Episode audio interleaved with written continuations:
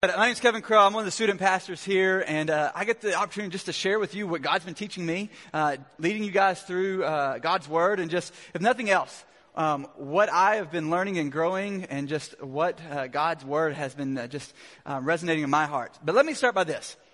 How many of you guys love going on vacation? Yes? Anybody in here? Yes. All right, a few of you. Um, money things aside, I love going on vacation, but for me personally, as I've gotten older, I've learned there's kind of two camps that exist when it comes to vacation planning. There's those who like to plan literally everything. They will spend months and hours. Like digital um, technology is a wonderful thing. You can just research until like you go into the black abyss of all the things and happenings that you can do. But then there's the other side of it. The other side is just, you know what? They just want to show up. So that's the side that, you know what? Hey, I'm going to sign up. I'm going to go to camp. I'm not even going to worry about my sleeping bag, my toothbrush. Who even needs that? If I, if I remember it, it's great, right? Like, those are kind of the two camps that we fall in when it comes into uh, vacation mode and planning. Um, I personally am in the planner side of things. I, I, like to plan things out. I like the options it gives me. Uh, weather comes in. I like being able to know, like, my transition, restaurants full, whatever it may be. I, I like to plan. But for whatever reason, um, when it comes to this idea of planning, there's a sense of hope and excitement that comes with uh, vacations and things like that. Um, along those lines, one of the things we do as a church, um, as staff, whenever time we have a global adventure go out, we like to go to the airports and, and pray over and send our teams off. And my favorite question to ask is, hey, when did you start packing? You get those who's like the 2 a.m.s before, you know, the morning before. Um, and those of us who have been leaders, we know exactly who they are as they're just like lugging themselves in. And there's those like two weeks prior, like they've already like organized it. They're down to like one carry on backpack and that's it for two weeks. And it is glorious. But either way, we've all gone through seasons where we hope for what's next. Maybe a season for you that you can remember, if it's not in the here and now, was when you were maybe middle school, junior high.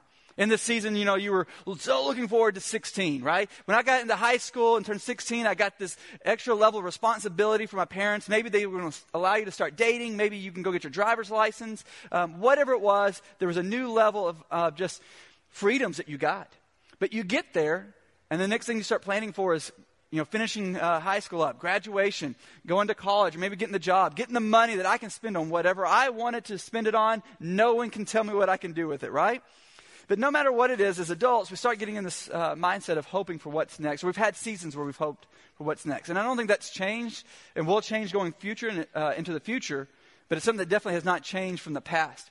And so this morning, uh, if you have your Bibles, we're going to be in Exodus 16. And we're going to be talking about how this hope that uh, exists in God's people, how sometimes that can create some really cool expectations, but also they can create some, um, some grumblings. But let me give you a little back history while um, you're getting there. So the Israelites, they're, they're the same way, right? there's this hope, but their hope has kind of been taken away. See, um, the Israelites have been captives in slavery for, in Egypt for over 400 years at this point. And I mean, you have generations upon generations upon generations of individuals. That's all they've known. So the idea of hope, yeah, the glimmer of hope and seeking for what's next was probably like a crippling thought, a thought process. Not only that, it probably was even frowned upon by like the leaders and elders. Like, no, no, no, no, like that, that'll get you in trouble. That'll probably get you killed. You can't do that. But here comes Moses on the scene, right? Moses being led by God, he confronts Pharaoh, says, let my people go. They have the whole back and forth. God's, you know, has, has empowered Moses to, to be his champion um, to the people. You've got plagues. You've got all this exchange going on all the way into uh, Exodus 13. Let me read this real quick. When Pharaoh finally let the people go, God did not lead them along the main road that runs through Philistine territory. Even though that was the shortest route to the promised land, God said if the people are faced with a battle, they might change their minds and return to Egypt. So God led them in a roundabout way through the wilderness toward the Red Sea. So think about this. I mean, this glimmer of hope, right? Like the Israelites, they've been in captivity for all these years. They finally get a glimmer of hope. And then the next thing, and Pharaoh says, All right, I've had enough, go.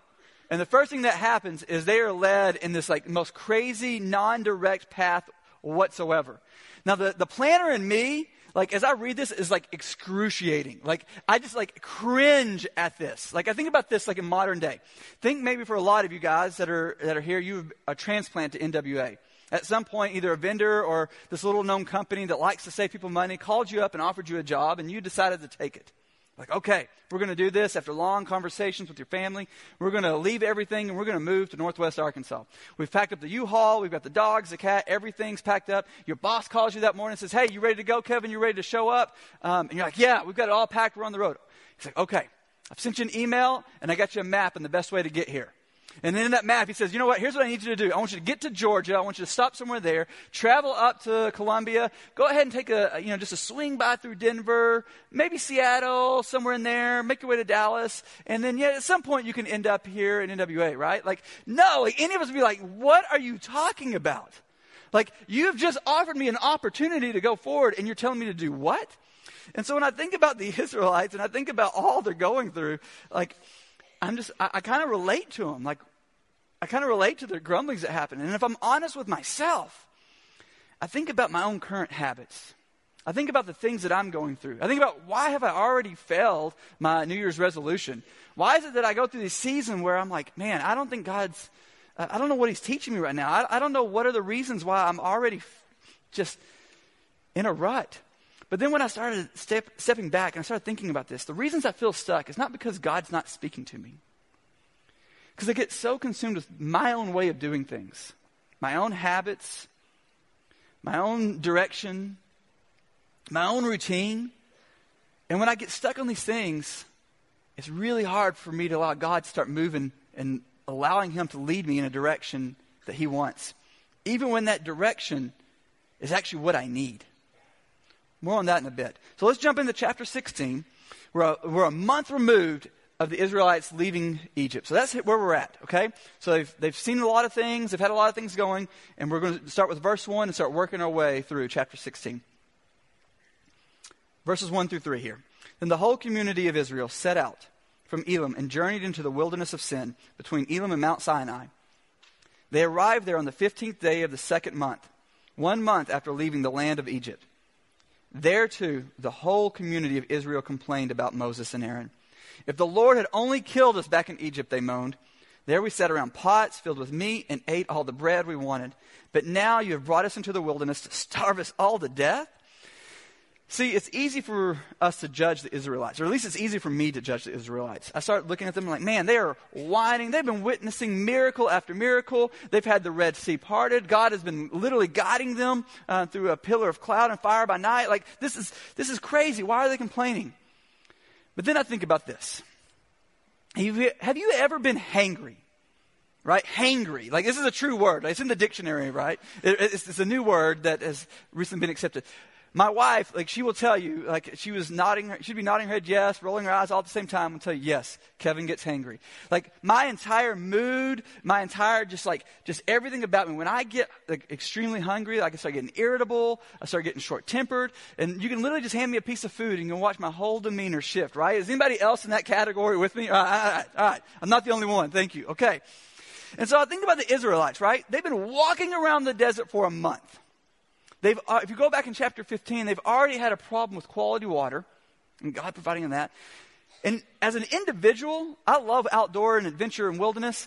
It's hard enough as an individual to try to find, as an individual to find like enough substance to provide for myself for a month in the desert. Imagine thousands and thousands of people. They had probably already worked through all the rations, what little bit they had, and here they are going through, and they're getting, they're hangry and they are getting irritable. They're not thinking clearly, and they start whining. And what do they say in verse 3? Like, man, if the Lord had just killed us back in Egypt. You know, as humans, we know that when our physical needs are met, we're in a, we're in a better place. But here we are, we have the Israelites. They're without food, they're without a sense of permanency, and, that, and they don't know what's, what's happening. They don't know where they're going. They've already been led around on this crazy journey, and they start questioning God's provisions. You know, God's provision sometimes in our life, it can be a complicated things to, to really grasp and understand. And I'm guilty of this. I forget the promises of God, and I'd rather focus on the strength of myself. And as a result of that, what I have happened is I start, start relying, when things get tough, I start relying on what I can do and how I can get through it. And every single time, I find myself casting blame, find myself in a situation where I just start crumbling I, don't have an ability to move forward. I find myself lost. And here we are in this season with the Israelites. they've got, they've been through pain, so much pain and suffering. And we have seasons just like that. Maybe you're in one now. I think for myself, a season that just, as soon as I started thinking about this, that flooded my memory. My dad's death, not even two years uh, ago. And when that happened, the first thing I wanted to do was blame God. Like, God, this was your fault that you allowed this to happen.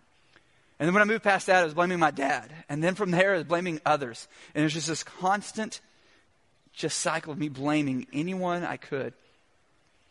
Instead of taking a step back and realizing God didn't want that to happen. He wanted, but He does want me to trust in Him. He does want me to look at what He's providing for me. And even in that moment, that season that is just full of pain and suffering, there's still glimpses of hope that He is providing for me. But I was too caught up in my own to even see that. And so when I think about this, I feel like the Israelites, they were feeling neglected, they were irrational, and they were probably going through that same mindset. Like, oh, we've gotten out here. We're, we're, we're totally abandoned. We're left alone. What's going to happen to us? How are we supposed to do this? But what's crazy about that is even when we turn our backs on God, even when we decide to stop trying to listen to Him, He's still always there, arms wide open, and willing to listen to us. And that's exactly what took place. So God is listening to His people. And so we jump to verse 4. And He says, Then the Lord said to Moses, Look, I'm going to rain down food from heaven for you which that's awesome, right? Each day the people can go out and pick up as much food as they need for that day. I will test them in this way to see whether or not they will follow my instructions. On the sixth day, well, they will gather food, and when they prepare it, there will be twice as much as usual. And then jumping to verse 11 through 14. And the Lord said to Moses, I have heard the Israelites' complaints. Now tell them, in the evening you will have meat to eat, and in the morning you will have all the bread you want. Then you will know that I am the Lord your God that evening, vast number of quail flew in and covered the camp. And the next morning, the area around the camp was wet with dew. When the dew evaporated, a flaky substance as fine as frost blanketed the ground. And then if you jump to 30, verse 31 to understand what this substance was, the Israelites called, it, called the food manna. So this idea of manna, it's a crazy phenomenon, right? Like when I, when I study scriptures and I look at it, the best way I can try to explain it in today's age is like literally like the version of like mystery cafeteria food. Like that's the best way I can explain it, right? Like it's still there, it never runs out, and yet somehow it's supposed to provide you some substance. Like I don't know, it's this crazy thing, it exists. That's probably not theological, but that's the best way I can describe it, right? So they were instructed, right, to connect, collect enough food that they needed for that day. To say, to, to understand that, listen, as God, I have heard you, and because I love you, I will provide for you. But even in that instruction, the Israelites still found themselves seeking after more. And when I think about myself and those same instructions I've been given, so many times God has provided for me day in and day out, and yet I still find myself whining and moaning and complaining because I don't feel like I have enough. And so the people, even though they heard God provide and they saw God provide miracle after miracle, they still went back for extra. What's it say in verses 19 through 20? Then Moses told them, Do not keep any of it until morning. But some of them didn't listen and kept it until morning. But by then it was full of maggots and had a terrible smell. Moses was angry with them. And yet others decided to do the same thing on the, on the Sabbath. Some people went out anyway on the seventh day, but they found no food. And the Lord asked Moses, How long will these people refuse to obey my commands and instructions? See, the people's doubt in God's provisions, not only was it frustrating to Moses, it was disappointing to God. And I bet he feels the same way and that same disappointment in me every single time he has provided for me. When I just look even at my family and just the miracles that he has daily provided. And yet, how quickly I get so caught up in my own, my own, my own ambitions, my own way of doing things, my own routine, and I walk my way and I turn my back to God, and yet there he is still, arms wide open, saying, Kevin, I love you and I still want to provide for you, but you've got to get out of your own way and listen to me. I'm so guilty of this, and maybe you guys are as well, maybe not. But it's more than just talking about food and material things. It's talking about my acceptance and rejection of the living word, of God's just truth to me that he loved me so much that he has sacrificed his son for my sins, my mistakes. And so what I love reading about the, in the Old Testament is when I, when I dive into the Old Testament, I get a glimpse and understanding, a greater glimpse of understanding of these, these stories of principles that were being taught. And what those principles being taught let me do is get a greater understanding of the truth of what Christ is speaking of when I, when I flip on further. So jump with me to John 6. So in John 6, in verses 48 to 56, we've heard all about the Israelites. We've heard all about their complaining, and then God providing for them. And yet there's still this struggle, this back and forth struggle, and, and the manna that is there. And here Jesus, as he's teaching about this, here's what he's got to say. In John 6, verses 48 through 56, I am the bread of life. Your ancestors ate the manna in the wilderness, yet they still died. But here is the bread that comes down from heaven, which anyone may eat and not die. I am the living bread that came down from heaven. Whoever eats this bread will live forever. The, this bread is my flesh, which I will give for the life of the world. Then the Jews began to argue sharply among themselves. How can this man give us his flesh to eat? Jesus said to them, Very truly I tell you, unless you eat the flesh of the Son of Man and drink his blood, you have no life in you. Whoever eats my flesh and drinks my blood has eternal life, and I will raise them up at the last day. For my flesh is real food and my blood is real drink. Whoever eats my flesh and drinks my blood remains in me, and I in them. So there's, there's three things I want us to be able to walk away with this morning.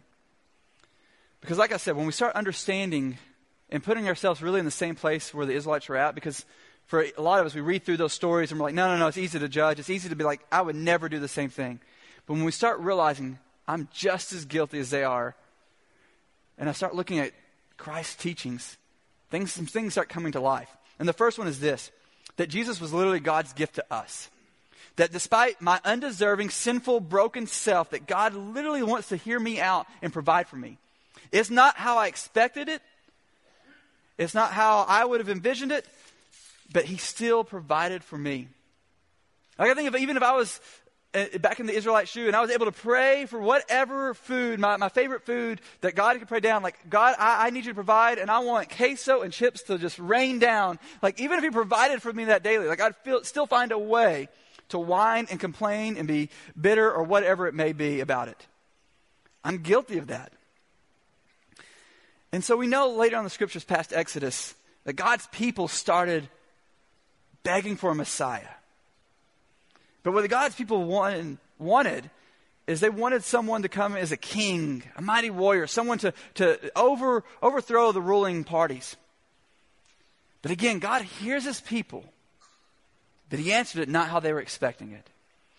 He provided a baby that was born in the most meek and humble conditions that would ultimately grow up and live a flawless life for you, for them, for me. And as a result of that, he became my Savior, my deliverer. And not only is he the answer to the to all of us then, he's the answer to all of us today.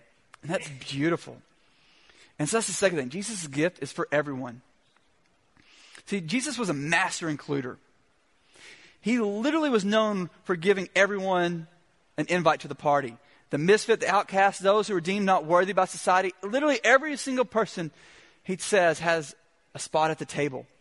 Like, what did he say back in, um, in John 6? I'm the living bread. Anyone, not just Kevin, not just, you know, this elite list of people, but anyone who eats the bread will live forever. He's literally saying, I am here and I'm offering myself for anyone. I am available for all, and that is how I work. And that is a beautiful thing. So when I understand that Jesus not only is a gift for me, but in that gift for me is my responsibility to be led by the Holy Spirit to have conversations because it literally is his gift to everyone. Sometimes that's awkward to do. Sometimes when it comes to our places of work or when it comes to our, our, our, ways of doing things, our lifestyles in which we live, it may mean that we have to go a path that's a little bit different than what we think it should be. Our trajectory has to change and we've got to go a little bit different course. And when we do that, it's uncomfortable. But we live in the comfort of knowing the Holy Spirit has already guided that path for us. When we feel prompted to have that conversation with that neighbor across the street, that coworker who we know is going through a tough time, whatever it may be, God's already laying that groundwork for us. He just wants us to share the love that He's provided for us to everyone. As a, as a student pastor, I've been working with a group of students and reading through a book uh, called Everybody Always by Bob Goff. It's a phenomenal book, really have enjoyed it. But it's all about becoming love in a world of, full of setbacks and difficult people. And he has this quote in there, and I, and I just wanted to share it with you guys this morning. I think Jesus meant something different when he said, Love your enemies. He meant we should love the people we don't understand, the ones we disagree with, the ones who are flat out wrong about more than a couple of things. I've got plenty of those people in my life, and I bet you do as well. In fact, I might be one of those people sometimes. It's simple to say to people, Jesus loves you. It's a whole lot different to live that out when it causes us to go off our normal and our trajectory that we think we should be on. The third thing is this we just can't pick up our manna, we have to eat it too. It's a simple principle. If the people, the Israelites would have gone around and just picked up manna and stored it and said, hey, we're going to save this until we're down the road, they literally would have starved and, starved and died. Simple, right? But the same thing is true of our own spiritual, spiritual beings. If we're just coming to church out of obligation, out of just habit, when our seasons get tough, we're going to wither up and die. When it comes to things in our struggles, we're going to immediately turn our back to God every single time. But when we eat from His truth, when we seek back after when we spend times in prayer, when we spend time in community, living life out with one another, when we do these things, when we worship together on a daily basis, and that doesn't mean we have to do all of it. None of us are perfect. None of us are going to figure that out. Maybe you're better than me. But on, if I just, at least on a daily reminder, go to the throne and say, God, listen, I don't have it figured out, and I need you today. He is willing to provide. He wants to provide. He loves to provide. I just got to realize it's not the way that I anticipated it to happen. And so if you've already chosen, or actually, let me start back, or rewind that. If you haven't had that conversation yet, I encourage you to do so this morning with someone. We're going to have some prayer warriors in the front um, after we get through, and I encourage you to start that conversation. But if you're someone who has, you know what, you know what, I know that God is my deliverer. I know that I have a relationship with Him, and I know I'm guilty of that. I encourage you to take on a challenge that we're going to do this week. And we're going to do something a little bit different as we close, but we're going to challenge every single one of us in this room to, for the next seven days to pick up some manna. And we're going to even give you a kind of a direction with that with one weekend. But the reality is this God wants to provide for all of us, He has provided for all of us. We have got to decide what we're going to do with it. Whether we're going to accept it, and if we've accepted it, are we going to give it to everyone else? Or, like, what, I got to figure it figured out, I'm going to turn my back. Choice is yours. Let's pray. Father, we come to you and we thank you for being a good, good Father. And we thank you for just providing for us constantly. Lord, I know I'm so guilty, and thank you for just the reminder of how often I turn my back on you, but just how amazing you are and loving you are, but always willing to have your arms outstretched wide open to embrace me time and time and time again. Lord, we thank you and we praise your name. Amen.